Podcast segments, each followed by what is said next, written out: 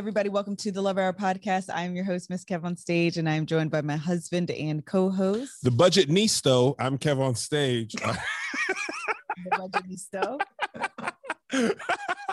I'm Kev on stage. And we are joined today. Well, first, I always do this backwards. If this is your first time here, thank you so much for joining us on the Love Hour podcast. We talk about life, love, and the pursuit of happiness as real life people who are not experts. Do not put me on a mantle or a pedestal because I assure you I will fail you. But who we have with us today is none other than Tiffany, the Budgetnista, who is a New York Times best-selling author. Woo, woo! For her book that was just recently released called Get Good with Money. Please help me welcome her to the podcast. And she's also NAACP Image Award nominee Yes. in the category of uh, outstanding social media personality. I believe. Did you get your uh, your little certificate? I did, I did. All right, I cool. I, got mine too. I'm, I'm finna frame Yes. it. I do. Like, that was so exciting. It was really cool actually when they did the um the uh, uh nominees announcements to see uh I think four of the five I like knew knew. Yeah. You know, I thought that was so cool to be like, Mhm. you know, so familiar um with some of the people. And I thought they did a good job. They did. They- Yeah. I was yeah, happy. When I got the email, I'm not gonna lie, I thought I said, "Oh, this must be like the other NAACP Image Award," because I couldn't. You know what I mean? I could. I had just woke up from a nap, and I was like, "Oh, this must be like the Junior Awards or like the," because like, I couldn't wrap my mind like, "Not me." Yeah. What? Yeah. You know, right? And then I was like, "Oh my god!" So I told my sister, I said, "Something about NAACP Image Award, like it's the other one." She's like, "Ain't no other one." So we just started screaming. just started screaming. Ain't no other one. But we were kind of, I think, had the same mentality. We were kind of floored, shocked. Because the the other the other nominees for the other TV categories were out. yeah, yeah. Yes. Like, oh, people had already been out. So okay, all right then. Then that happened. I was like, wait, no, that's what? how. I've it was seen people was nominated for best actor. Yes. and then it was like, well, are we going to an event? Is this gonna Yes, you know I was mad. I was like, Oh, Oh. Tiffany. I was like, I would be like, hey, Will Smith, Jada girl. I was ready. My husband was like, ooh, are we gonna see some rappers? I'm like, slow down. Listen, they was we that was the first question we asked. We, what Mhm. time is the party? What do I What- need to why? wear? So Melissa was like, when they was like, ain't no party. then Melissa was like, I bet there ain't. I'm gonna make it for you. we uh, gonna No, that was awesome. party. That was all. First of all, once I was like, okay, I said, we finna win it. And I saw the nominees. I said, we finna celebrate either way when we lose. I was already like, it's okay. Because I said, I saw, I said, congratulations, Tabitha Brown. I knew. I literally, I, am not even mad. Congrats. I said, let me focus on my book because what I'm not going to do is give energy where energy is not due. Congratulations, Miss. Tabitha Literally what we did. We scrolled up and we said, Oh, Tab, cool. Nah, you know it is a blessing to be included. Sometimes the journey is more important than the destination because you know what? It's about the climb. It's about the climb. Miley Cyrus started playing. But just to be in the room, just to be in the room is a blessing. I already It is said. a I Listen, the Bible says your gift will make room for you. We in the room. Now we In ain't the on room. the acceptance Yes, podium. because no one had a year like Tab. Okay, nobody had a year like Tab. Period. Nobody. Period. I- our blessing for, for what we do, we've been here for a long time, little Yes. by little. I know Mhm. we know about the Budgetnista for many a year. I Tab was like, pod. hey, what if I dominated for one calendar year and then an award came out that recognized that year? That- Yes. Yeah. Well, Yeah. you're gonna win that tab. And I love tab. You can't be mad. Yeah, I'm not, I was honestly, I was the fact that I was like, here's the thing. This is what I said to myself. I said, ooh, my picture's on top. That means on your way to vote for Tab, you got to see me. hey, I said brand awareness. We in a brand awareness. I love it. What is so funny is I think one of your, um, at least for me, one of your secondary hidden talents is marketing. I Yes. actually think that you are like Brilliant at marketer. Yeah, Brilliant marketer. genius marketer. So even the fact that your mind was like, but guess what? Brand awareness though. Yeah. When you were scrolling down, I bet you saw my picture. And some days when you clicked on it, uh, the Budgetnista was the first thing you saw. They rotated Yeah. who was shown first. Oh. And a couple times when I went to vote for Okay. myself, uh, I, I seen the Budgetnista, and I said, okay. Sometimes it was me, Tab, and Desi and Carl. They Oh, they, they did rotate it. when it was Tiffany. I didn't realize they rotated it. Oh, that's hysterical. Yeah, I was just like, yeah. But no, market. I actually went to school for marketing. That's my original degree. Ah, I love marketing. It's my second love to personal finance. Like I love marketing just to see like, you know, am I able to get the message out there? Are you able to get awareness to get people to to be motivated to move? And so I love it. Oh, I dope, love it. Dope. Well, for those of you who are listening and not and have not come across who uh, Tiffany the Budgetnista is, um, please introduce yourself on the many things that you do and have accomplished thus far. So I am what I like to call America's favorite financial educator. I literally just call myself that um, because no, I read one day self-appointed, self-anointed title. Yes, because I read one day that um that uh, Muhammad Ali started the whole greatest of all time, and as a result, everybody else. I said America's favorite really? financial educator. Yes. I didn't know that. It makes yes. total sense that Muhammad mm-hmm. Ali would self-anoint himself it, it as does. the greatest of all time. And that's that's and very on brand. Else just say yes. Well, also yes, the things you, you, do concur with that yes, statement. Yes. So yes, I agree. So I said, so yeah, so I'm a financial educator, I'm an author, but at the end of the day, I'm a teacher. Um, I before I started the Budgetnista, I actually was a preschool teacher for 10 years and I loved it. But the recession, the Great Recession, the one in 2008, 9, 10, mm. um, my school was a nonprofit based school. Mm-hmm. And we so they lost that. their funding. But it was such a blessing, you know, because as a result, I lost like, oh, I, I was $300,000 in debt. This is credit card debt, student loan debt, and my mortgage that I could no longer pay. And so as a result of kind of rebuilding my financial life, a lot of my friends were like, Can you help me too? Because they knew I grew up in a household where my father, who was a CFO and an accountant, he's got a degree in economics and finance. And so we, my sisters and I learned about money at home. So it was commonplace for me to be helping a friend with budget or credit or investing or savings. And so when that recession hit, it was really the opportunity to say you can still teach, but it's just not three and four year olds anymore. There are adults, specifically women, who are needing to get back on their financial feet, and you can do that. And so the Budgetnista was really started about 2010. Oh, awesome. wow, that's amazing. That's amazing that during one of the worst times mm-hmm. of your life, you found the this purpose. Tra- this purpose and trajectory. Melissa and I were also victims of that. Um, I get so mad. There's a movie called The Big Short. Mm-hmm. Uh, we talked about that housing crisis. Yep. And I don't know the guy's name, but the guy the that Christian Bale is literally what just happened to uh Blockbuster. Yes, literally. Mm-hmm. And the guy Christian Bale's character, he knew the housing crisis was going to happen five years. Mm-hmm. And I was like, why you didn't tell me and Liz? Because we was over here before that. Everybody we knew bought a house. Yes. They bought it yes. for 180, sold it for 300. I mean, her parents, our pastor, like literally like eight to 10 people in our own just church, not to mention the people we worked for on the bank. But when mm-hmm. we bought mm-hmm. our house, the market was like, no, not you yep. guys. Literally. I'm the person that like, if I think it's left, it's probably right. Right. Yes. You know, got, I'm like, yes. We got one say, property of. Oh, I'm sorry. Go ahead. I'm sorry. No, no, go ahead. Go ahead. I was just saying we got one property advice to say your house went up, and the next one your house went down, down, down, mm-hmm. down, down, down for the next like five years, yes. and then it stopped. It plateaued for a couple years. But, then it was like five dollars, and then it went. then it was. Yeah, was like steep decline. It was like then... just don't. Now you know what's crazy, Tiffany. What? We paid them same taxes though, as that value went down. The Wait, that's so crazy. Yeah. It's such a shame because honestly, even like I still check on my condo from back then. It's never gotten back up to 220. Like right, right. now, that condo's on is is valued at like 190. So I bought it at the height of the market. I think I bought it, I want to say 2005 or 2006. Mm-hmm. And I bought it for 220 and I thought I was grown. I was like, and then it went up to 225. I said, Oh, look at me, smarty already. And then it went down to 150. I was like, excuse me, say coming again.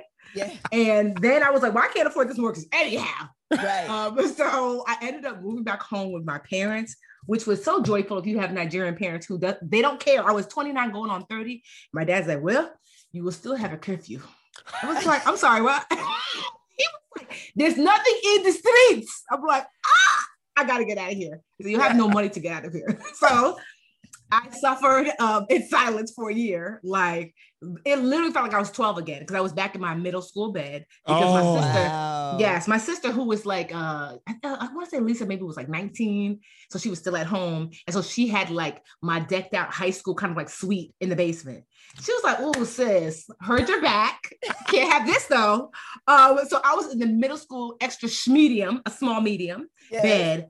Like, and then literally it was my mom's like, um, she called it her walk-in closet. So I'd be sleeping and she would just walk in. I, I used to sleep in. I just need to give my my distance. I'm like, I I hate it here. I hate Not it. your younger sister being like, hurt your back welcome. Also, things have changed around here since you left. Correct. I am now down here. I'm the captain now. I'm the captain now. It was, but honestly, it was really humbling because I literally remember I was I turned 30 and it was like the night of my birthday, and I was in the bed. And I remember literally sleeping in the bed and like looking up at the ceiling and saying to myself, "The last time you slept in this bed, I think maybe I was like 12 or 13."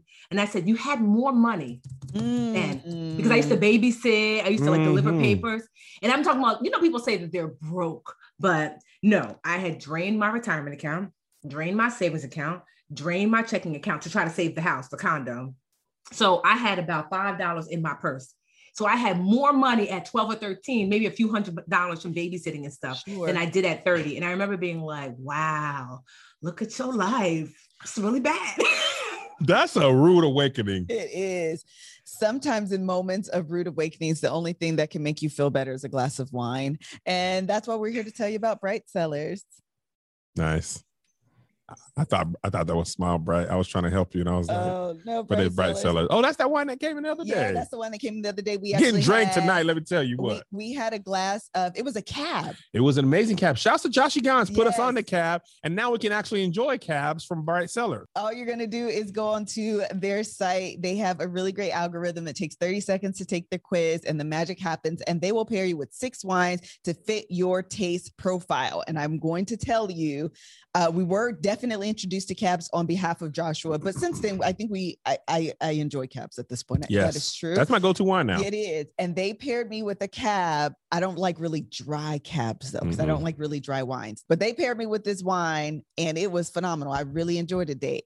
Uh, I really really did. For Love Hour podcast listeners, we are giving you fifty percent off your first six bottle orders from Bright Cellars. Head to brightcellars.com/slash Love Hour. Love Hour. That's Bright Cellars. B R I G H T C E L L A R S dot com backslash love hour. Love hour. To receive 50% off your first six bottle order. Help support the show by supporting Bright Cellars, and you will get 50% off your first order at brightcellars.com slash love hour. Love hour. Okay, so Miss Tiffany, uh, you are at your your mama and daddy's house. Mm-hmm. You are having this I'm assuming to be a very introspective moment mm-hmm. and it kickstarts your career as the budgetnista.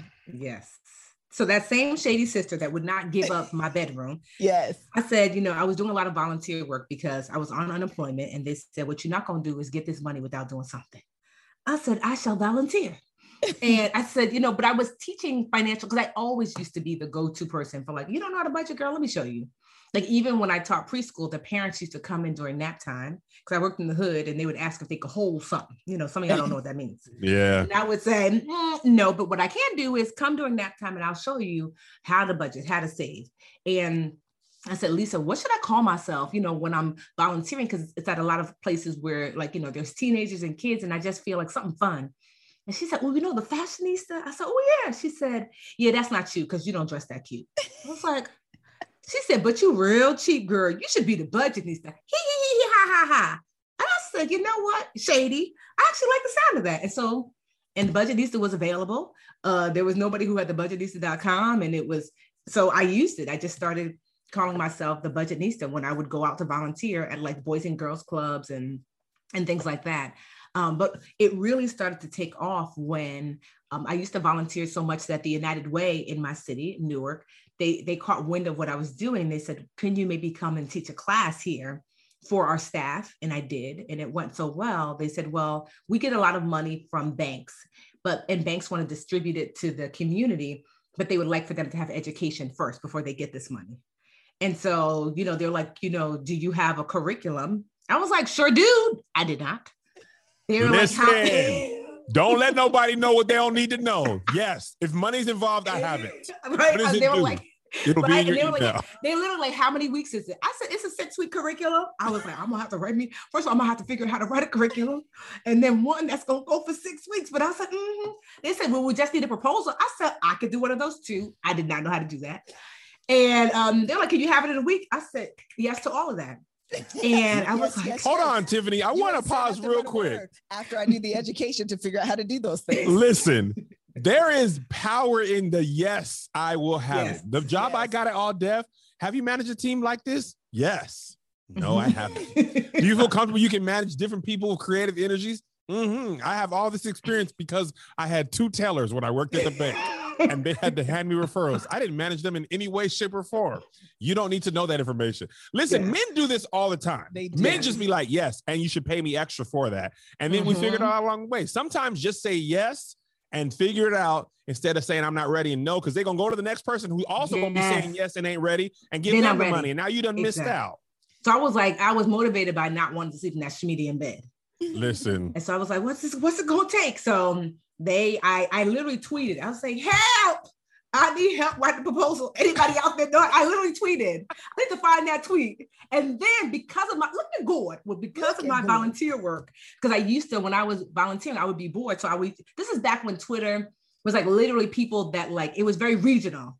Mm. So people who followed you like lived in your city, lived in your Sure. town. This was early on. Yeah. And so um, a woman, her name was Michelle Thomas. I didn't know that she was the communications director of the city of Newark, where I lived. And she said, I love all the volunteer work you're doing because I used to tweet, anybody want to volunteer today with me?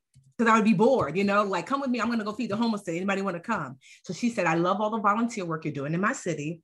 So if you give me all of your stuff, I'll put it together in proposal form. wow. I said, bet. And so that's still the proposal to this day.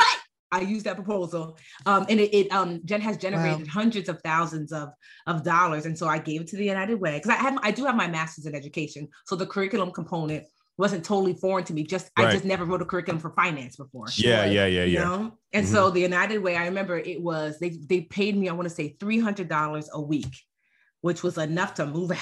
Yes. And I moved into like it wasn't like I moved out to my own apartment. I had to move into a room like I just came home. Mhm. And um, but it was a, a bunch of friends of mine had found this really nice townhouse. And they were like, um, this brownstone, and they were like, hey, we, they're renting it out by the room. And you know, my friend Joy was a teacher, my friend diessa was a teacher, everyone. So because that's all we could afford because we had all lost our jobs. It was 500 bucks a month. And I said, I can afford that. And I lived there for like three years while getting myself back on my feet. hmm I used to be like in magazines and stuff like oh Essence be like oh five people you should follow. Meanwhile, I'm like from my room. I'm like, am in this Essence while I'm in my room? it was really hard at first, you know. Yeah. But it's also joyful because I felt in control of my destiny Mhm. you know Mm. that I didn't like the fact because i was a really good teacher i used to win awards teacher of the year all this stuff so i i did a good job and then it was just decided that i no longer had a job Yeah. and i said i'm not going back to that again where i do what i'm supposed to do but because Mhm. other people have not that i no longer have a job i want to bet on tiffany Yeah. and so, like, you know, even though I didn't have a ton of money, it felt really good because I got to decide. Like, I knew if I work hard, it's going to work. Yeah. And, you know, one way or the other, I was going to force it to work. And so, yeah, the Budgetnista was born. I I started working with the United Way, and, and as a result of working with them, other organizations like Prudential reached out, and then I started speaking at like colleges and universities, and I was like, okay. But as you know, in the beginning, it's tiresome if you are the the rooter and the tutor like it was just me me me me me you know? So then um, over time i started an online course called the Live Richer Challenge. It was it was just really that what i did at the united way but online. So i said can i speak to like more than can it just be more than just me or more than just one to few? And the Live Richer Challenge 10,000 women signed up the first year then 30 then 40 since since it's been maybe like six years since i started my Live Richer Challenge my annual challenges every year and over a million women have signed up Wow. Mhm. Wow. That's amazing. Mhm. And they're all free. And it's just my way of giving back. But as a result, what I didn't realize I was doing was building a community, Yeah. you know? Yeah. And so when I had my first book that like I I, I self-published um all my books except for this one, this one. And so I when my first book came out, like the one week budget, I'd written it when I was teaching preschool because so many people had asked me how to budget. So I wrote this book and I self-published it via Amazon. It didn't sell like a tremendous amount, but it was just so I could tell people read this, you know? Right. Yeah. Um, and so, but it, but it took me like two years, I remember, to learn how to market that book. So to, to the point where it sold at least a few copies every month. My second book did much better because it was it was literally the Live Richer Challenge, but in book form. So the 10,000 women that signed up, many of them bought the book. and then that's when I started to learn to market even better. And then my community, I call them dream catchers. I'm like, you know, Beyonce has the beehive, but yes. got the dream catchers. And so, but through them, I just I've learned so much 10 years or really 11 years in in business. So when when Get Good with Money came out, um, it was just like an a, a, like like a culmination of all of the pouring into my community, being of service to them. I have an online school, I have a podcast, Brown Ambition. And so we have just been like behind the scenes, people don't realize, like, you know, because you see me on like IG, you're like, oh, Tiffany's so silly. No, it's an eight figure year business. We cleared 10, $10 million last Come year. on. You better, hey. Come on. Okay. Who, who horn tooted? Who horn tooted? Your, tone, your horn tooted? You better toot that You right? talking? because I somebody. think, I think people think that if you, because I believe in service. I think people think that like if you put service first, it automatically means brokenness that you can't yeah. have because so many women I see, I'm sure you see this, Melissa, right? That so many women think that in order to be of service to their community, they can't possibly ask to be paid. Yeah. You know, and I'm just like, no, that's not true. And uh, most of my things, are, I do so many things for free, but we have learned to monetize in a way because I want to pay my team well. Right. Like, you know, a significant amount of people on my team make six figures. Wow. You know, and they Budget look like me. Listen, I Melissa sent me a podcast you had done. I don't remember who it was with she was like, "You need to listen to this." And I listened. I, to, I listened to the Brown Ambition. I've been a fan. Oh. I was like, I like, I, and I very rarely do this with podcasts. I didn't do anything else. I just listened. Mm-hmm. And your story is so amazing. And the way you tell it is so amazing. And I love to see Black women in positions of power. Listen, you say a couple of people on your team make six figures. Mm-hmm. I, I, like that. I love that. I listen. I don't want to toot my own horn, but I, I just want to toot a little bit since we're tooting. Well, since we're tooting, I don't know if a couple people make six figures, but I say our people do okay. Everybody do okay Everybody around do me. Everybody do okay around me. My boy Josh over here, this little Mexican man. Listen, he got his own little house, little Tesla. He got oh, he got a little glass of wine. But oh, you come over to Joshua house, you he gonna show you a good time. Yeah, oh, we ain't been over to his house. But listen, if a woman want to come over, and you know he don't work for Kev. He traveling out of town. He be golfing and whatnot. Oh, Becca, she got her little apartment. Oh, cute LA. Oh, I got a little place. I'm I'm black and I'm I'm, I'm fashiony, and that's just the people in this room. I love that though, because it feels good that like I always say that I want to operate from a space where everybody wins. Yes. Yeah. You know, like I believe I deserve to win. The women that I serve deserve to win, but also the women that do the service with me. Yeah. My squad. So I call them my unicorn squad because I tell them they make magic happen every day. That yeah. they deserve to win as well. It's like, you know, because you have to be a good model of like what that looks like. Like you can do good work, help good people, and make good money. Those yes. three things can exist at the same time. Yeah. Love that. Um, before we get into the get good with money, because you do have a philosophy between the difference between uh, financial wholeness and financial freedom, we're going to take a break here. We're taking a break to tell you about Thrive Causemetics. If you know me at all, then you know that I am a whole makeup junkie. It is true. It is I. I did not go to any schools or anything like that. I just went to the University of YouTube, and that taught me everything that I do know and how I put on my makeup. And so I'm always looking for, you know, different brands to try out. And that's how I got into Thrive Causemetics. They are amazing. Why? Because they are clean, high performing, skin loving ingredients. Their formulas are not only high, not only highlight your best features, but they actually improve your skin over time. They're never tested on uh, animals and they have a a mission that's truly bigger than beauty. For every product purchased, Thrive Causemetics donates to help women thrive. Uh, one of my favorite products that I have been using consistently is the Brilliant Eye Brightener Set. Um, it's basically just like an inner eye highlight. Um, and if you're ever looking for just like, you know, that little twinkle in your eye, that little look that looks like, oh, is that the light or are you like glowing? Like what's happening? That's what that product does. I absolutely love it. I use the darker brown shade because they do have colors that are for darker skin tones. And if you know me, you know that's the first thing I'm gonna look for. Okay, let's be clear. Uh, they also have a full line. They have a liquid lash extensions mascara is their best selling mascara that mimics the look of lash extensions without the damaging effects of glue or expensive salon prices. The other thing they didn't mention, I get lash extensions whenever I go out on vacation. They take a long time Like honestly, getting lash extensions takes like two hours, and I don't always have two hours to give. The Liquid Lash Extensions Mascara has more than 11,800 five star reviews and is a winner of the 2020 Allure Best of Beauty Award. I love everything about Thrive Causemetics. Their products are the best I've ever used, and their bigger than beauty mission is truly inspiring. You're going to love them as much as I do. Visit thrivecausemetics.com slash love for 15% off your first order. This is an exclusive offer you can only get here. That's Thrive Cause, C A U S E, medics.com slash love for 15% off your first order. Again, thrivecausemetics.com slash love. I also want to tell you about BetterHelp. I'm not going to lie to you guys. I've been struggling today quite a bit because I had, you know, some personal things kind of happen in my life. And I'm really, really looking forward to talking to my therapist about it. And um, I actually recommended someone in my family start therapy and I sent them the BetterHelp link. It is phenomenal because it's very convenient and it allows you to do this from the comfort of your own home. You can pick the day that works best between you and your therapist. You um, can pick out, you know, just different aspects of your therapist that you think are important to you, and you can start communicating in under 48 hours. The service is available world wide. Okay. It is one of the best things. Mental health, just like physical health is important, your mental health is important as well. And I'm so grateful to be living in a generation we are where we are destigmatizing mental health and um, actually encouraging people to get the mental health that they need in order to live a more fulfilling life. Right now, you can visit betterhelp.com slash love hour. That's betterhelp, H E L P, and join the over 1 million people who have taken charge of their mental health with the help of an experienced professional.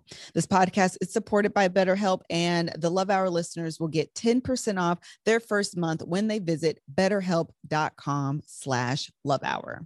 Thank you so much to our Love Hour podcast sponsors. Now we're going to get right into it. Okay, Tiffany. So listen, uh you have actually we still have a lot to cover we're about halfway through so you have 10 tips but before we get there, 10 steps to financial wholeness, you actually have like a whole I don't know what to call it, but like philosophy between mm-hmm. the difference between financial wholeness and financial freedom. And I think probably for a lot of us, you would think those two things are interchangeable. Mm-hmm. So can you explain to us? I was what? literally thinking are these interchangeable? No, Kevin, you don't no. know things. Be quiet. And then you said you would think that. I was like, crap. Yeah, I think when she you hear me. it initially, that's I think that's the thought that comes to everyone's mind. So can you tell us your philosophy between the difference and then where we want to be?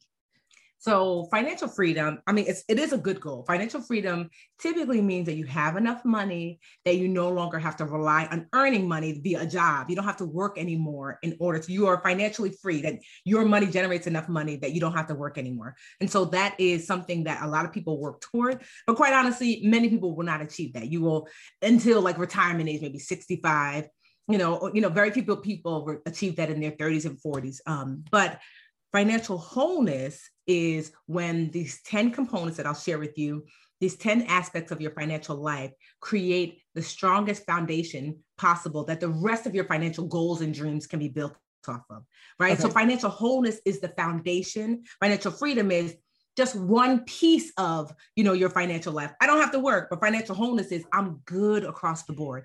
Financial, right? So you can be financially free. I'll give you an example like Prince. Prince, we knew Prince was before he passed away, rest, his, rest in peace, that he was financially free, meaning mm-hmm. Prince didn't have to put out no more new music. He owned his masters.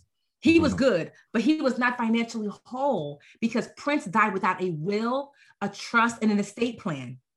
So Got you can be financially free, but not be financially whole. You can, mm. like, I mm. have reached financial freedom, but a few years ago, I was a whole financial mess.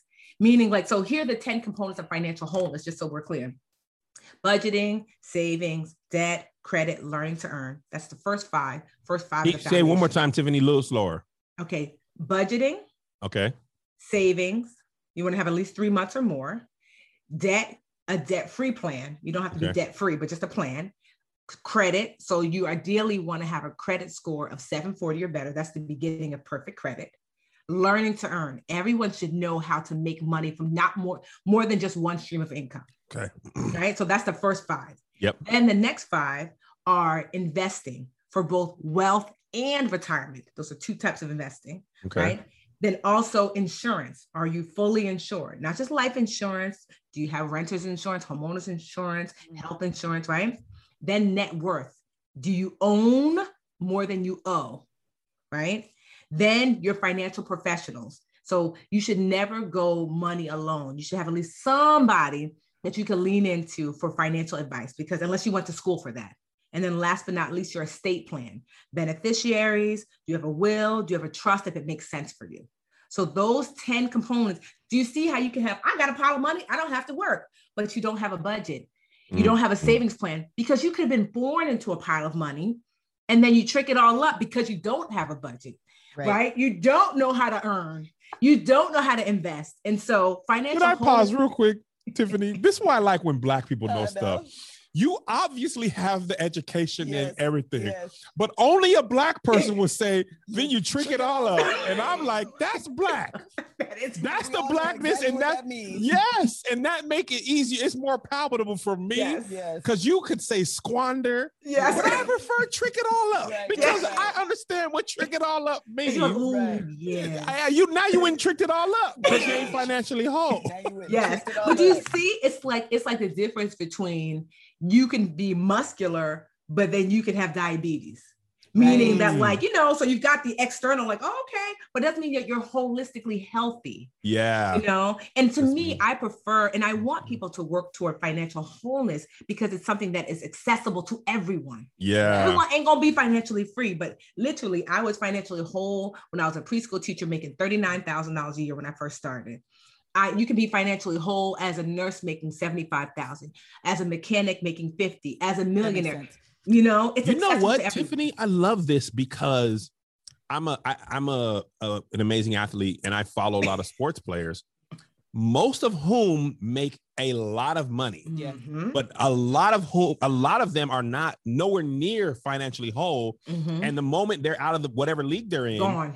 they're- it's gone. Yep. Like and that. they don't have they usually don't have like heaven forbid everything in the budget needs to fall apart you still have other skills or you can be like okay well shoot dang i can teach i can go back to this right. but they don't have a transferable skill to go and at least earn income Yep. based on that and i like the financial wholeness Absolutely. aspect of life because you don't have to be rich to be whole Exactly. and a lot of people were like uh Greg's parents, Melissa's sister, they've been financially whole for a long time. Sure. They all pay the house off, their retirement. They don't have crazy Sure expenses. Mhm. They, you know what I'm saying? So I wouldn't say they're rich, but they have a high quality of life because they're financially whole. and that's As a what person who earns a lot of income, but also has a lot of expenses, debt, yes. doesn't have a plan, they they can be living stress because they have a lot, of financial freedom, maybe, but not wholeness, and therefore stress. And a lot of this is like you saw your Lil Yachty. He did like a little like an interview where he said,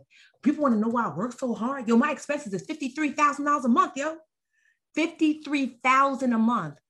You see what I mean? So he's like, even if I have twenty million put up, that's gonna be gone in like a few years. You know, and you think to yourself, that's the difference. That if he was financially whole, he wouldn't have to make that much to have the quality of life. I thought to myself, like, in like I, I wrote this book during um the panorama. Mm-hmm. right? and so, and I really thought to myself, you know, what would people have needed in order to be able to like safely navigate Yeah. quarantine and pandemic? So that really flavored like, okay, because I want the teacher to be able to say, despite the fact that I'm on furlough, I'm still okay yeah, you know, because you hear about, oh, you need to trade options. Did you get GameStop?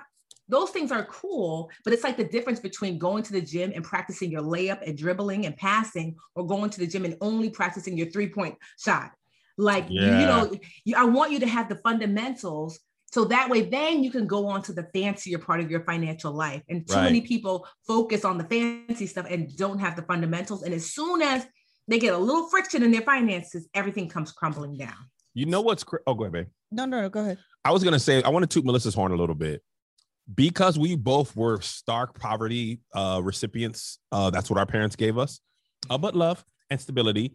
She was always like, I want it to be set up in case in case something happens and we can't have nothing coming in, we're good. So when the pandemic happened and our number one income generator, which was live events, went from going well because we had just had like one of the best weekends ever Mhm. to zero. We Mm-hmm. were like, "Ooh, that sucks," Mhm. but we were not like, "Now what?"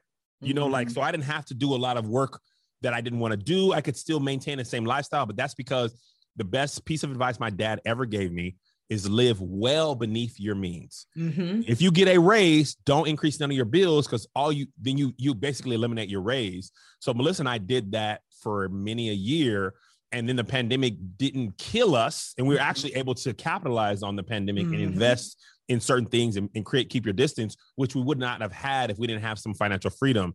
But I also want to say, prior to any of this income, when we worked at Boeing and stuff, Mhm. we had a lot of these finance. The only thing I feel like we don't have all the way up in is the estate planning. estate planning. Mhm. And low key, I ain't gonna hold you, Tiffany. The main reason it was so morbid when I went and I was like, it really was just a hard. We had a person and we know, and I went and I said, if I die, I was like, but I want to live. And I literally was, I don't want because you don't want because I get it's because it's hard, but because especially because you have children, right? Yeah, well, now we have the insurance and all that. Like they're taking care, but the the, the will and testament, that was Yeah, just you, a. you, you got to get the way, and not just that, but y'all should also have a trust. I know, know. you know, You know, Tiffany, you know, I know it's you hard, right. but You're literally the the only because here's why because so many of us when we finally do get a little bit of money, this is why so many black generations have to start right back over again because they'll they'll be great grandma was a millionaire, but she didn't pass it along in a way that was sustainable Right. throughout the generations, you know? And I get Yeah. it because that is the one part. Like I, I always say I'm 90% financially whole, right? So I have all the ones, but it's that same one. I'd be like, my husband and I talk about, it, we're like, we gotta get this will together. And it's hard Yeah. because you don't want to think about not being here. But I finally was like, I have my attorney Tony, and I told her, I'm like, okay, I'm ready because uh, the why a trust is so important is that if you have assets under a hundred thousand dollars, you don't need a trust because Yeah. it's not it's not inexpensive to do a trust. Yeah. But if you have assets over a hundred thousand dollars to put into a trust, then you want to consider it. If your assets are over five hundred thousand dollars, you absolutely should have a trust. Because a trust, what makes a trust so special is this: a trust is like a a person that never passes away. When one person passes away and your assets go from you to whoever, your son, your daughter, there are so many taxes. The government's like, oh snap, you died. Somebody some money." dead. Right. let me let, before But- you die. Why y'all down at the repass, That's that let me go ahead and Yes. dip in. Yeah. Who did Yes. the body? Let me get a little bit of Yeah. capital gain. No, for Ooh, real. just like himself. Let me touch that. I'm telling you, like literally, you can lose up to 50% or more. So just Wow. imagine that you have built up all this wealth. Wow. Yes. Oh, oh, Yes. Wow. how much? Mhm. Some people up to fi- up over 50%, Wow, depending on like what kind of assets they have. Estate taxes and all that? Yeah, but they literally there's death taxes depending on what state you're in, depending on like um what type That's of the assets death. that you have. That's they literally Mhm. remember it was literally It was called the death tax. The And death they, tax, they, made, mhm. they called it the estate tax to make it more palpable. Yes. Yes. Because people, Because Oh, yeah. Yeah, it was branding. That when I was at the name. bank, Yes. people, it, it is hard. If you don't have that stuff in order, like and Yeah. I'm, this is I know this is morbid, and I should know better because I sat across from people. It is not only hard legally. Mhm. If you don't have that stuff in order, that money just Yeah. be in there.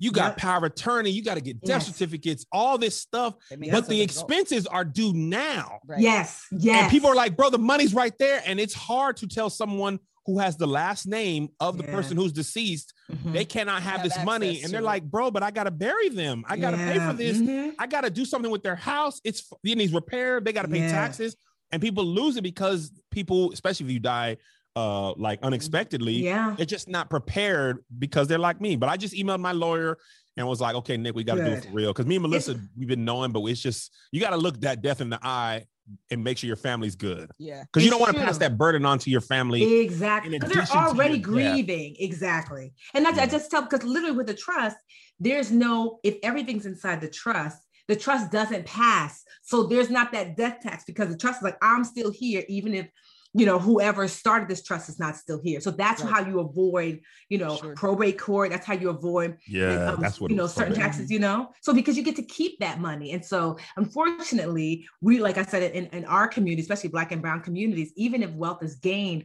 it's we're we're not passing it along in a way you know that's sustainable you know so that's why that part is I'm so gonna call important. mine. Me and Melissa's gonna be called the Trick It Off Trust. the trick it off trust.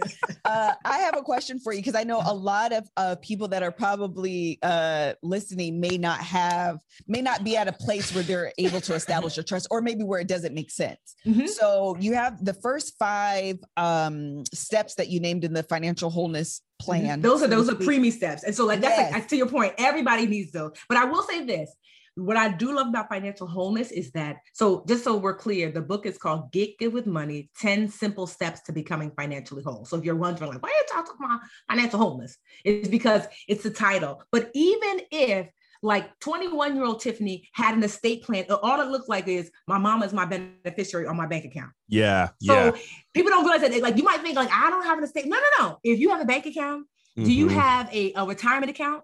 Do Yeah, you have a life life insurance policy? Who is the beneficiary? That is your estate plan. You know yeah. what I mean, so I it's like that's that. why those ten things are so important because it, it it it's really just where you are currently in life. It grow financial wholeness grows with you. Makes you sense. know, but but yeah, but the first five, the budgeting, savings, debt, credit, learning to earn, those are the foundational components of financial wholeness. So I have a question for you, um, especially because uh, the second and third were saving and debt.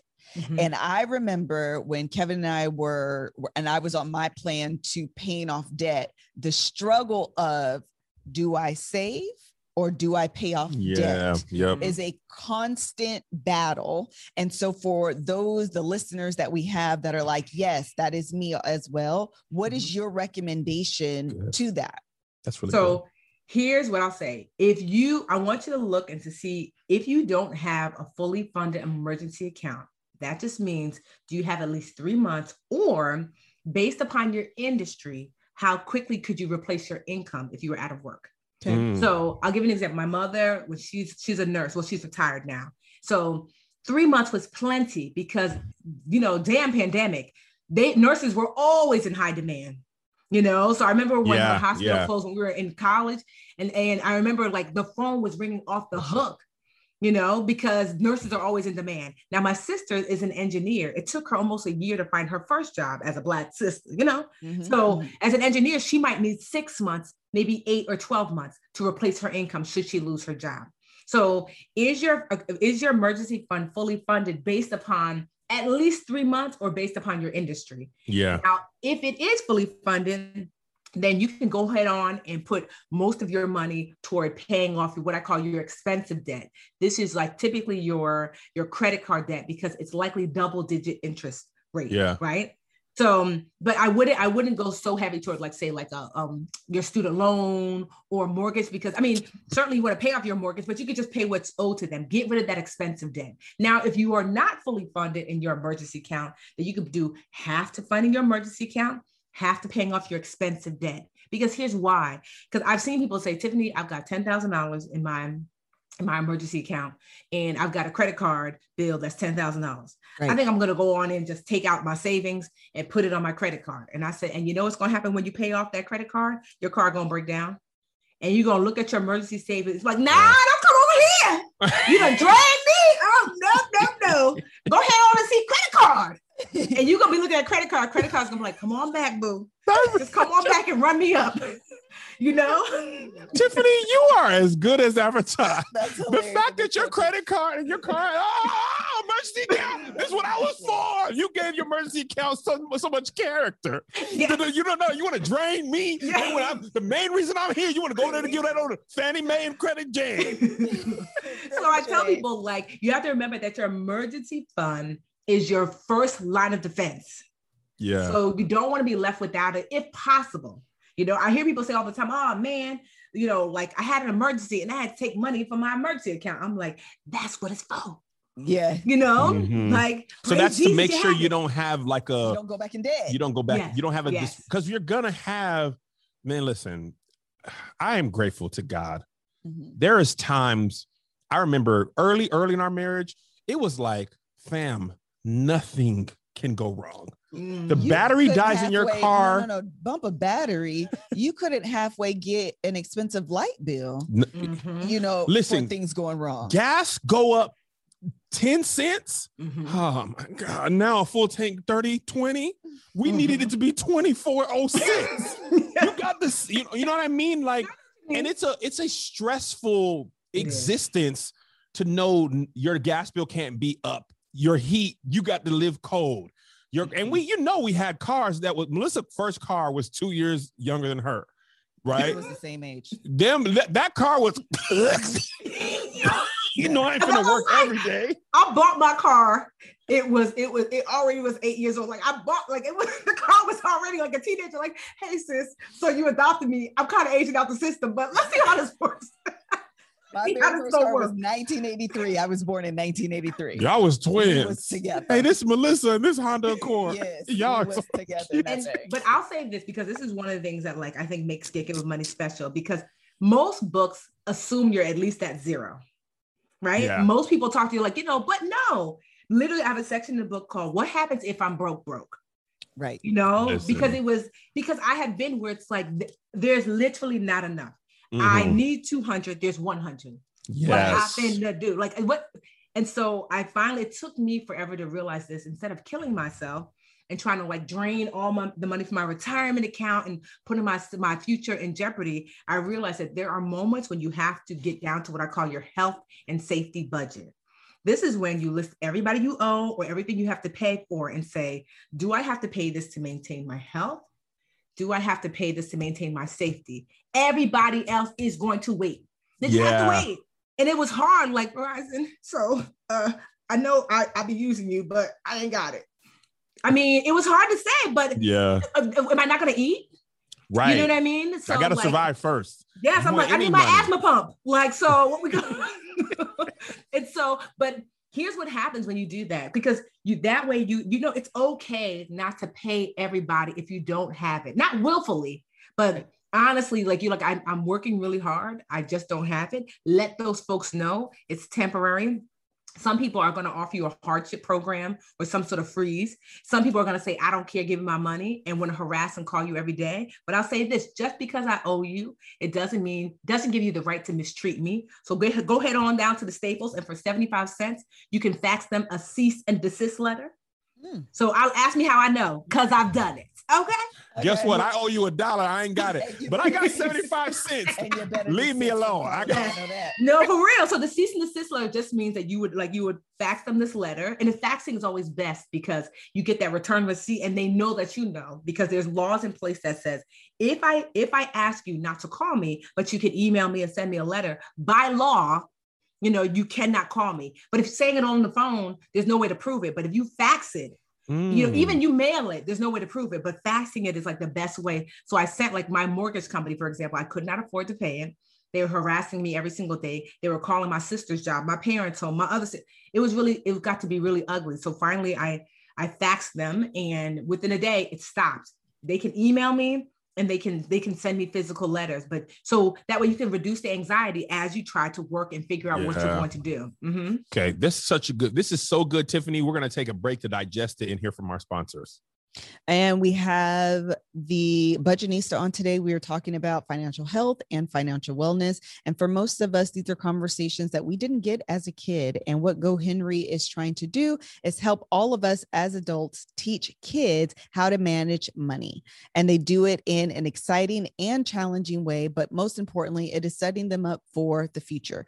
Teaching your kids how to be responsible with money doesn't have to be tough. And GoHenry makes it easy to teach your kids a lifetime of financial skills that they'll be able to take into adulthood. GoHenry debit card for kids and app for parents is an easy, fun way to teach kids good money habits designed to help young kids ages 6 to 18 learn about money firsthand and build financial independence. With GoHenry, you can use your card to make purchases online, in stores, and at ATM machines. You can set savings goals and make donations, real time transfers, automated allowed deposits, set spending limits and controls where the card can be used, receive real time notifications um, on how much your kids can spend. This, listen, this was founded by parents. Therefore, we know what we want our kids to have access to and what we don't. And they already have those guardrails in place. They're on a mission to make every kid good with money. Get good with money. The title of the episode, what we've been talking about today, and why not be able to pass that forward to your kids by going to gohenry.com and get one month for free with promo code love hour that's one month free at gohenry.com and use promo code love hour one more time gohenry.com get one month free with promo code love hour tiffany this is so good. We're back from our sponsors. We want to continue in this uh this thing. First of all i just want to thank you. I know i'm not closing out but I I wish I had known you when we was doing this because uh, you are often tempted to just stick your head in the sand. I remember when I worked at Burger King, no matter what, every payday we worked on a military base or lived on a military base, and I worked on a military base. First and the fifteenth, you know, it's everybody paid. I'm going to Burger King for lunch, for dinner. I'm not cooking. And I worked at a bank, so everybody was going there to cash. They would go from Melissa's job over to my job. Let me cash that check and give me that Whopper Junior with cheese. I remember I had one manager, and this is this is in a this is gonna make sense. This analogy about financial, how you handle it. Mm-hmm. We had tickets every time we placed an order, a ticket come out, and we would take those tickets, put it on a bag, and then fill that order. I had one manager who would, no matter how busy she got, she always ticket, boom, boom, boom, boom. She can't necessarily put no food in there right away, but she knows what's coming. And I had another manager who was lazy, and when it got rushed, he would just let them like flow over into on the floor mm-hmm. and we would be like yo what are you doing he's like we it's going to take us a while to catch up anyway and i think that's what we do with our finances some people are mm-hmm. like okay i ain't got it right now and this is a really a tough time but let me set myself up so that as this stuff happens i can handle yes. it and some of us are just like let's just let that thing go into the floor mm-hmm. and if i don't pull the tickets nothing will happen and i think our temptation is to just be like stick my head in the sand. Mm-hmm. This sucks. I don't know what to I don't know what to do and I don't know where to start. And I appreciate you from even where you talk in your podcast and your book. It gives you a starting point so you know, mm-hmm. okay, at least you you know sticking your head in the sand is not going to work. Right. Yeah. I know that's your inclination because you don't know what to do, but let's let's let's take the ticket off mm-hmm. and start here. This actually yeah. one it's just a small fry. And there's mm-hmm. small fries right there. Now you got mm-hmm. at least one thing out of the way. You know what I'm saying? I think that's especially black people, another burden we have lack of resources. Mm-hmm. We're not mm-hmm. usually starting off with a nest egg. We don't usually have somebody in our family to help us pay off, and we don't have the information. So it's just like, well, dang, I ain't got really nowhere to go, nowhere to start, and I don't know what mm-hmm. to do. Mm-hmm. So I appreciate uh, your book and your teachings for like um, helping us. Because I remember when I was in high school, my my parents did not teach me about mm-hmm. finances or credit. Thank God, Mr. Tag, Roger Tag, he was my economics teacher. He taught me about credit in his class yeah. in economics. He he he made a point to teach us about like life uh, mm-hmm. economics, not just economics in theory. Um, but my brother and sister didn't take that class, so they were just like, yeah, you know what I mean. Honestly, and, I think like I feel like you know you just know that you're called to something. You know, mm-hmm. I knew when I was a little girl that I was like I was supposed to be a teacher, but I was like, anybody trying to be broke? Not that, not when I was five, but I thought about that like as a teenager, like teachers don't make much. That's what they tell you in these streets. Yeah. But I knew that I was supposed to be a teacher. I used to teach preschool. I used to teach Sunday school when I was a teenager, and now I'm the Budgetnista. And I realized that the running theme for me is I'm a teacher of the fundamentals. Yeah. Sunday school, fundamentals of religion, right? Preschool, fundamentals of the rest of your educational life. And then here I am as the Budgetnista, like you're not going to learn how to trade options from me. I'm not saying that you shouldn't, you yeah. know, flip houses. You should, but I'm here to give you the fundamentals so you can. Yeah. So you can. And so to your point, it's it's it's it was such a blessing because it seems so random to go from preschool to what I'm doing now, but it's not. Like I am three and four, and like I'm I'm teaching you as if you were three and four, but in money.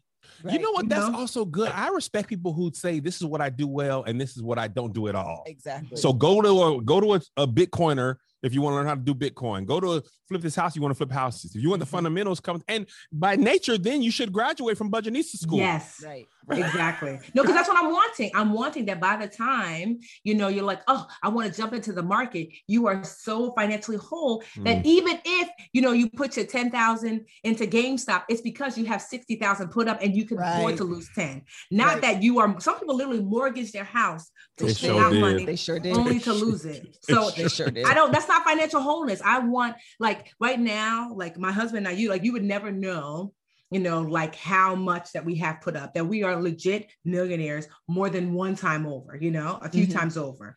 But we talk your talk, Tiffany, without without without retribution.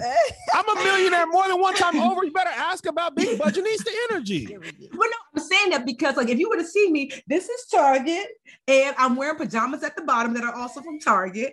And like if you were to see, like my car is three years, I think it's no, maybe more than that. I think it's a 2016, but I love my Lincoln MKZ. is cute, but I'm debt free like a four year old. Okay, yes. the house I live in, there's no mortgage. We renovated this house from from top to bottom. We have another property that we'll be renting out soon. Bought it, renovated it, no mortgage. The cars, no car note. We are debt free like four year old. So like our net worth, all the money that we bring in, we get to keep. And so that's what I'm wanting for folks to set you. Because sometimes people are like, oh, budgetnista, like it sounds like brokenista. I'm like, I'm sorry, ain't nobody broke over here. Listen, you know? I got this is from Target too. This is actually a black owned designer. This this little bag is from Target.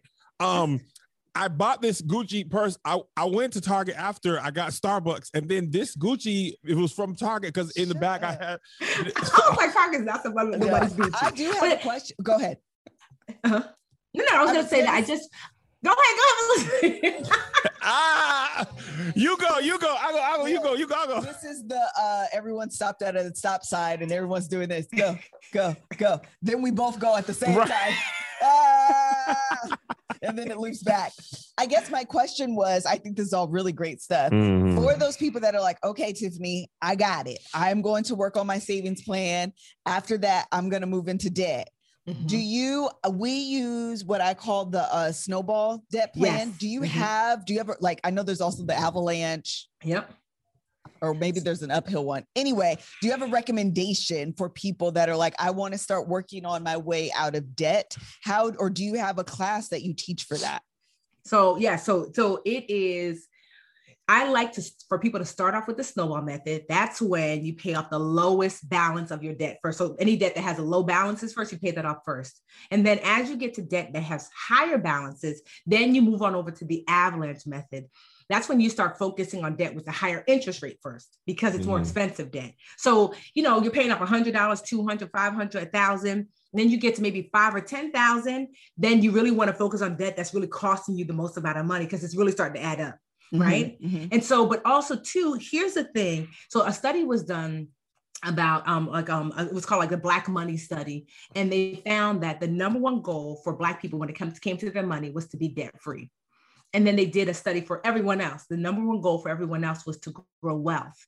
The Ooh. problem is that somehow along the way, Black people have, have, have come to the belief that somehow debt freedom equals wealth. It does not. I'll give you an example. I've got a nephew. He doesn't have a mortgage. He doesn't have a car note. He doesn't have student loan debt. He is debt free, but he's broke because right. Roman is five years old. Right. right? People are am debt free. So is Roman. No toddler is debt free too. How's that looking for them? You know what I mean? That like I set you up for a good one, right? You're like, oh, look at Roman. No, Roman is broke because he's five. Because if debt freedom equal wealth, then all of our toddlers would be walking around rolling in the dough. So mm. what I want for us is to work on debt freedom as a goal, but not the goal. Mm, that's good. Right. So like you put debt freedom, you put like a plan in place, you kind of set it and semi forget it, and then you focus your energy on growing wealth. I learned this when, so I, I had the $35,000 of credit card debt because somebody who I thought was my friend got me mixed up in some credit card scheme and um, and it left me $35,000 in debt. And it took me about two and a half years of hard work to pay that down. And I was like, but I was like, you know, not eating out, no hair done, no nails done, no everything did. So it was hard living. Oh, everything. You know? And then I thought to myself, whew, I paid off this credit card debt. It's almost been almost three years.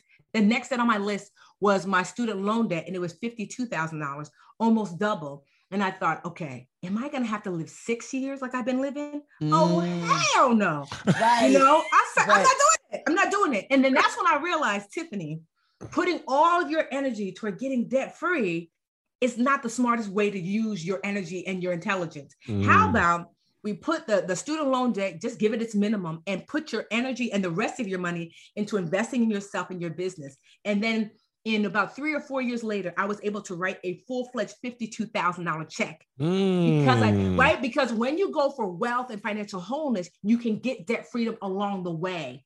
Got if you it. just go for debt freedom, you stop right there. Huh? You Because know, once you pay the debt off, you're now what? now what? Yeah, Mhm. you're just at zero. So my question then is like, I got it. I feel like people are like, you know, they're gonna be motivated. They hear you talk, they're gonna be motivated. Uh, how do you reconcile or or what's the first step to doing both? You know, So- sometimes it feels like, but Tiffany, I only got a dollar.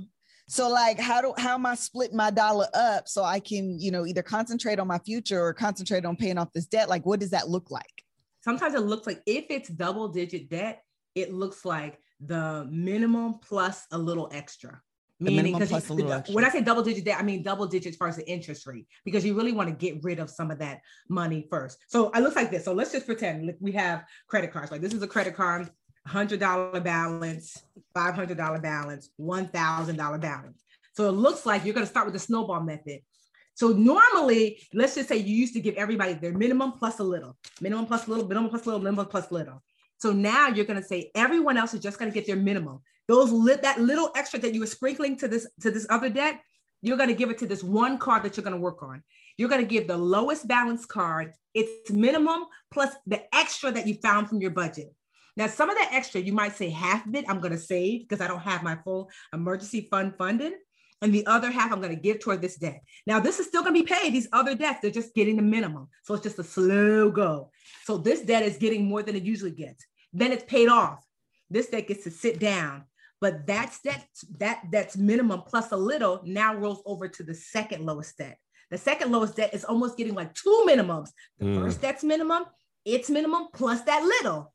And so it's bumping even faster than before. Then when this is paid off, then you move on to the third lowest debt. Now it's getting three minimum, this third lowest debt.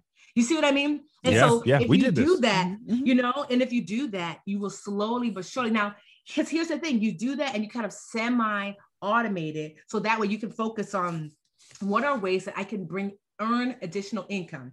Is this that I need to like like the learn to earn chapter in the book? I teach you how to if you work for someone, how to extract more money from your job or how to find a job that's going to pay you more.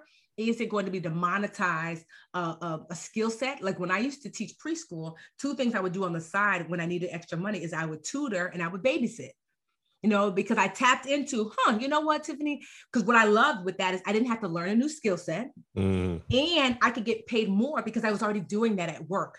Because who didn't want like a preschool teacher to babysit their kids, you know? Right. Yeah. That's why. So learning how to earn while this is kind of working in the background. I'm not focused on debt because Yeah. where you know what where you put your focus on is really what is really where your energy goes. And I don't want us to focus on debt. I want us to set up a system and then really focus on how can I earn additional income. There's so much money out here in this world. Don't let these people tell you that it's only a little bit.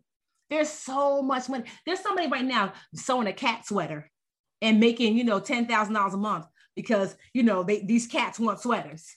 Yes. You know, like literally. no, These cats want sweaters. Remember, there was a there was a story about a, a young young guy that he was a line sitter. He made like seventy thousand dollars a year. When he used to literally like, if you wanted a um a ticket to a concert, then but you couldn't sit in line, he would do that for you, and you would pay him by the hour. And he was making tens of thousands of dollars a year. There's so much money out here. I promise you, there is. Um, now I'm not gonna say it's gonna be easy, but there's so Yeah. much money. But you can't focus on earning more if you're only just focused on getting debt free. I think that's really good. I just want to share really quickly. And then I have a question for you. Well, I'll share my thing after I ask this question. Do you have or offer um, a financial debt like app or calculator? I ask because, and if you don't, it might be something to really consider. When we were doing our financial get out of debt plan, um, I'd use the snowball method. I think it is phenomenal, not only because we actually did get out of debt, but it is a ego boost Yes. because you start with the smaller first and there is no motivation like paying off that first one that'll get you now I can move to the second one. Oh, Mhm. it's on and popping. Like it is on and Yeah. pop. And me and Melissa used to. I ain't, I think our first one was like less than a thousand dollars. Mhm. We was like, Okay, Yes. let's go. It's an adrenaline rush that you set a goal and you co- accomplish it because part of the reason when you were talking about the three, when you had the three bills up, is you're Mhm. paying a little, you're paying a little, and the interest that you're gonna receive the very next month, they're eating that up. It ain't gonna do nothing. And so you're just you feel like there's no end in sight. yeah. Mhm. And with the financial calc, that snowball was literally a snowball app calculator. What Mhm. it did was I put in all of my bills, I put in the interest rate, and it spit out what the minimum was. And it was pretty accurate to what I was actually paying.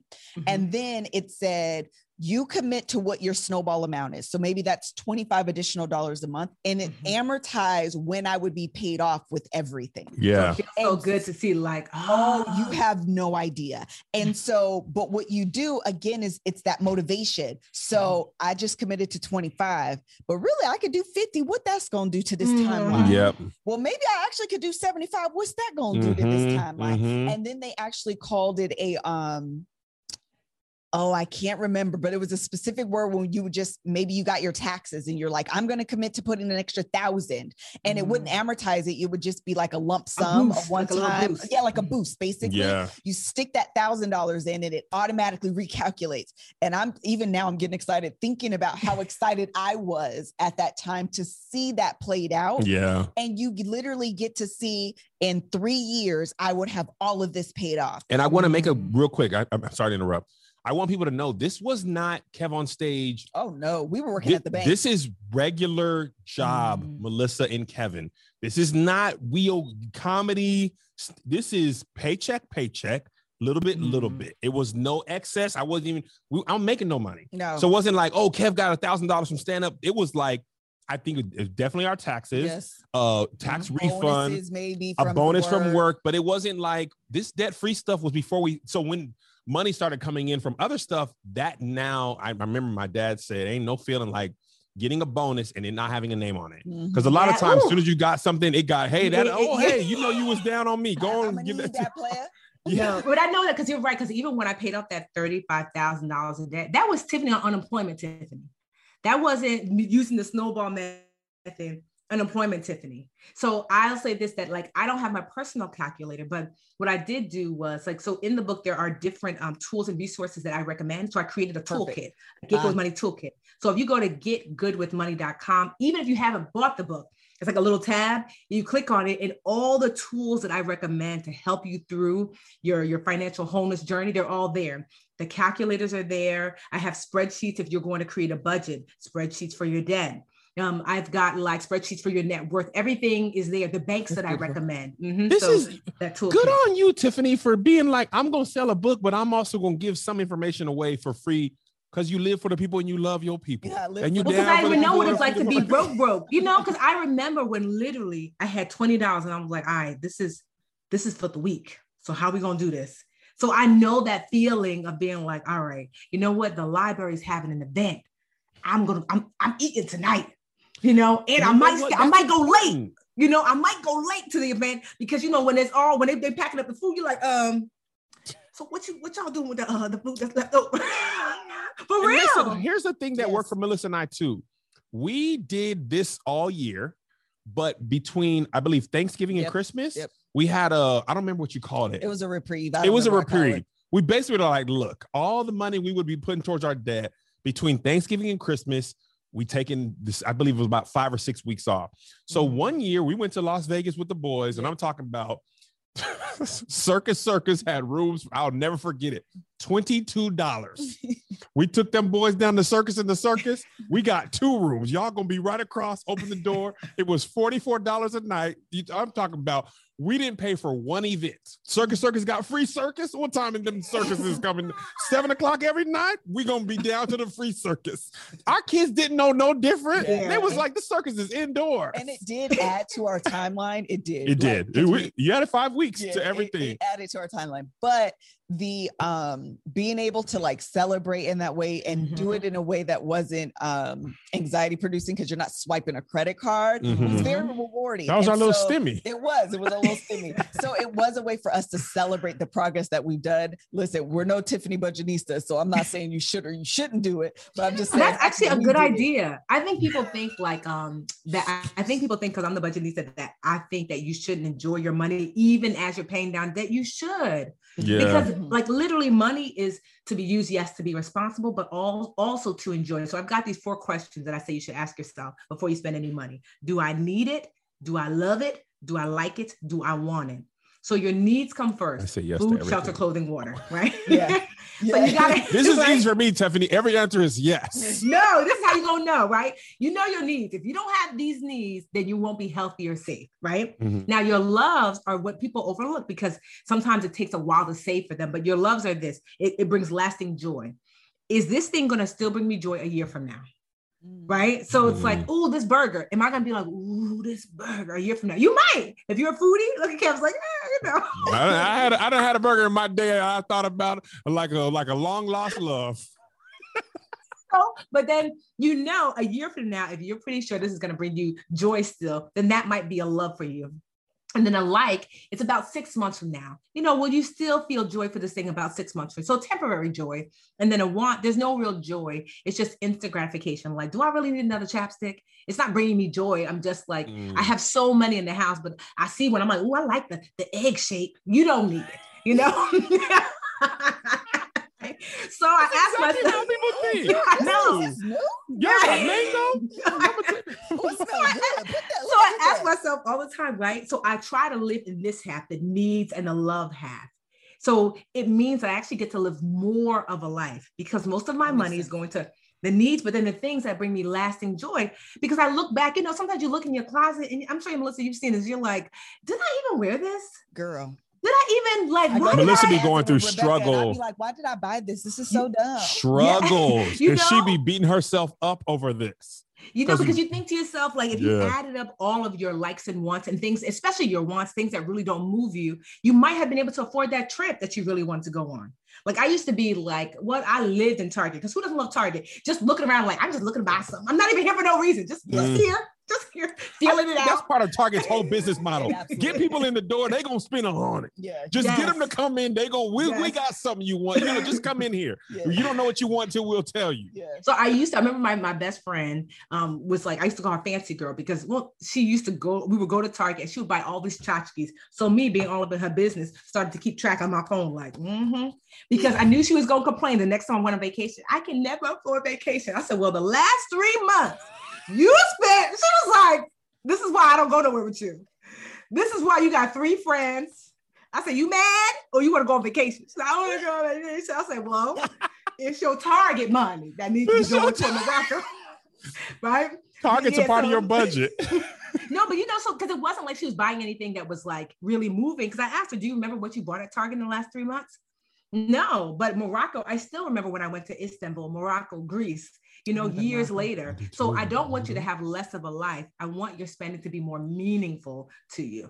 You know what, Tiffany? I, I I, be joking a lot, but you are love that. absolutely right. Sometimes I just be buying stuff because stuff. I, I ain't, this is terrible. I'm sorry, uh, Budgetnista uh, Dream Builder fam, Dream Catcher fam.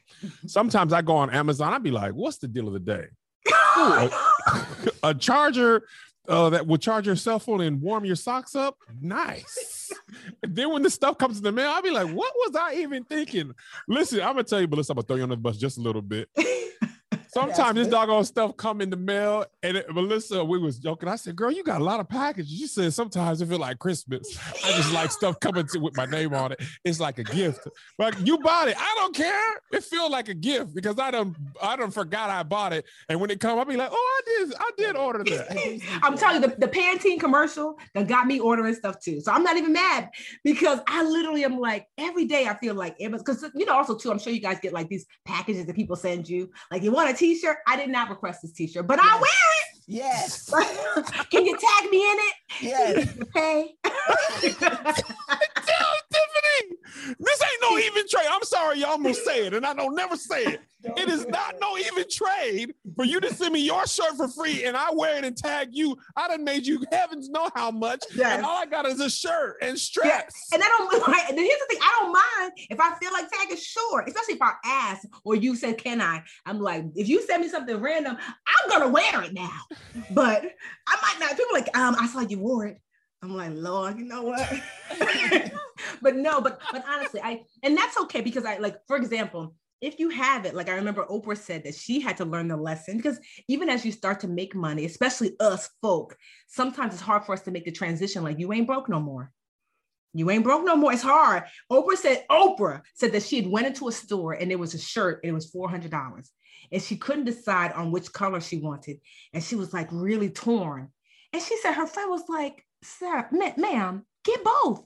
$400 to Oprah is like two cents to us. Yeah. But That's even Cardi B. Oprah was having a hard time, like, oof, $400. That poverty be be a it be a Yes. hold on you. Mhm, It is. I, I have a hard time like letting go. Like Tiffany, it's okay. You're not broke no more. Because you know, you're like, ooh, how much is parking? I don't know. I'm like, "Eh, Ten dollars. Let me tell you what, Melissa. Melissa, this is the best thing about Melissa. It ain't even the money sometimes. It's the line.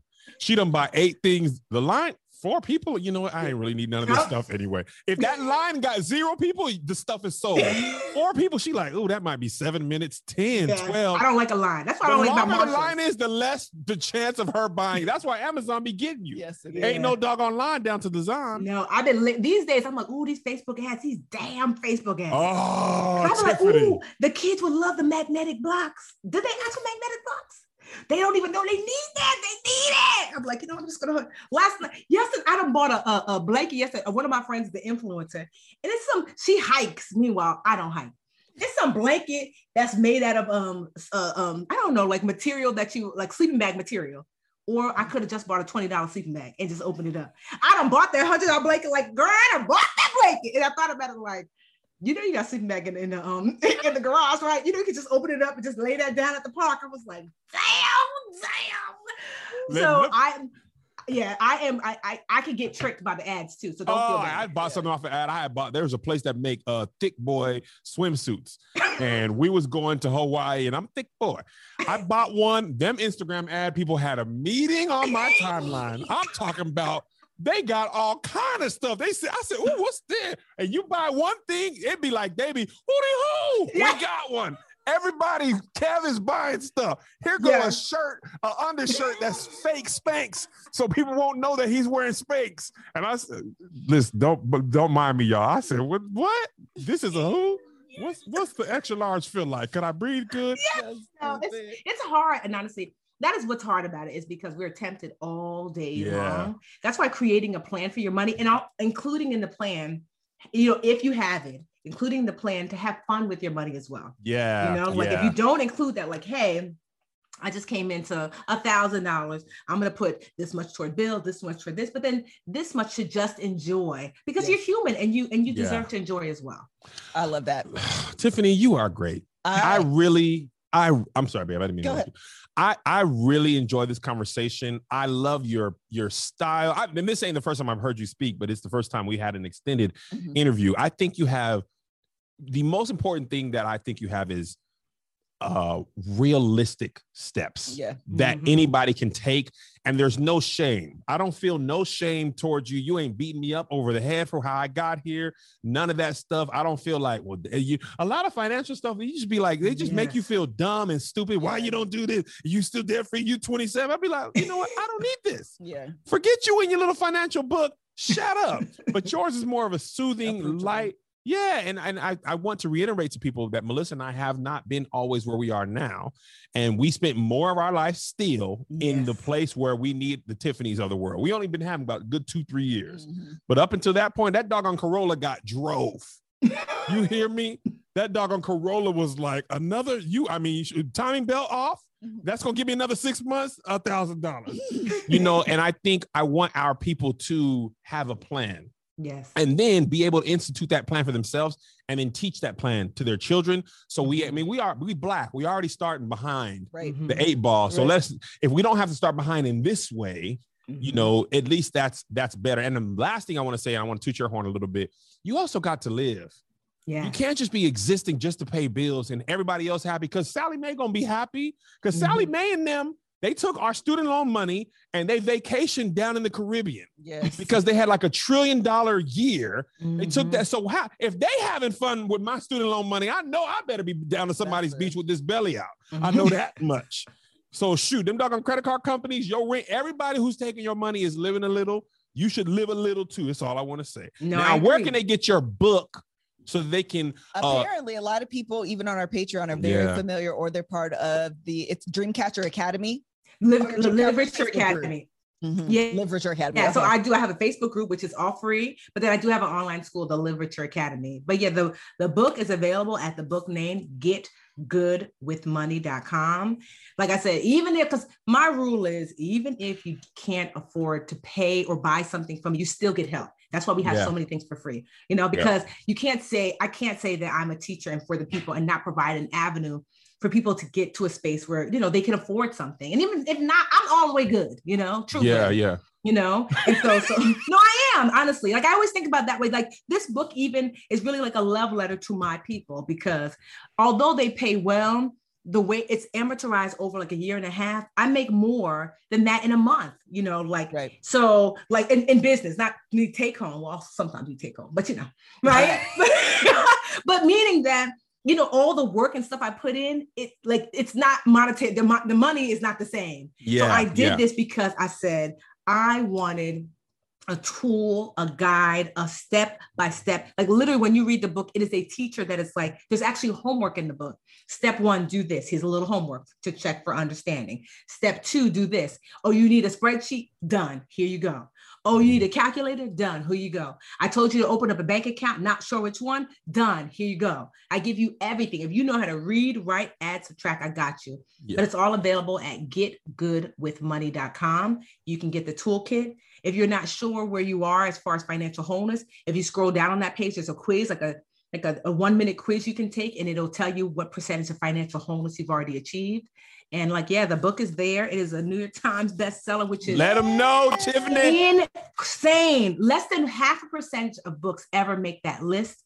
About a hundred thousand so books a year come out, and less than 500 make a New York Times bestsellers list. And we made two lists, two lists That's amazing. with a black woman on the cover talking about money. That's amazing. So it's just like, you know, it when you step into like what you are created for, it's just amazing. Like what you know, what God has set aside for you, if you'll only lean into it, I promise you that even the things that are hard now, for those who are listening who are like, but I'm broke, broke. I have been broke. I have been broke, broke longer than I have been rich, rich. Listen, You we, boy, we've been together what 20 years? 20 years. Broke, broke, 17. Mm. And, and honestly, it wasn't even hard. We had fun being broke. We went down to the mall and looked at all the stuff people were buying. Oh, that's not. We used to try stuff down. I tell We used to you. Wilson Leather. We Yeah. tried Wilson Leather stuff. Well, on. yes, we had Wilson leather. That squirrel leather. We had that squirrel leather oh, place. Oh, I used to love Wilson Leather. Me and Melissa went down there and put that stuff right back. Yo, I This would was be nice 33 years old, living li- living in a room like like it was a dorm, but I had a good time. Had a great Like, time. You can be you. There is joy to be found no matter what stage you are in life. So Listen. don't think that you have to have a lot in order to enjoy a lot. So that is You- available to you at any time. Yes, Tiffany the budgetnista. Love it. Okay. Uh, okay, to close out, can you give them, you know, where to find the book? Uh, if they wanted to follow you on Instagram or on Facebook. And I think that's it. Mhm. I'm Instagram, Twitter, Facebook, YouTube. I'm at the Budgetnista on all the social uh, platforms. Um, and yeah, getgoodwithmoney.com if you want to cop the book and learn more about me and what I'm working on. Perfect, perfect, perfect. Thank you so very much, Tiffany. This has been great. I hope you at home and all of our listeners have learned something today. I know I certainly did enjoy this conversation. Please make sure that you support uh, Tiffany and all of her endeavor endeavors and get her book get good with money at getgoodwithmoney.com until the next time bye. Bye. thank you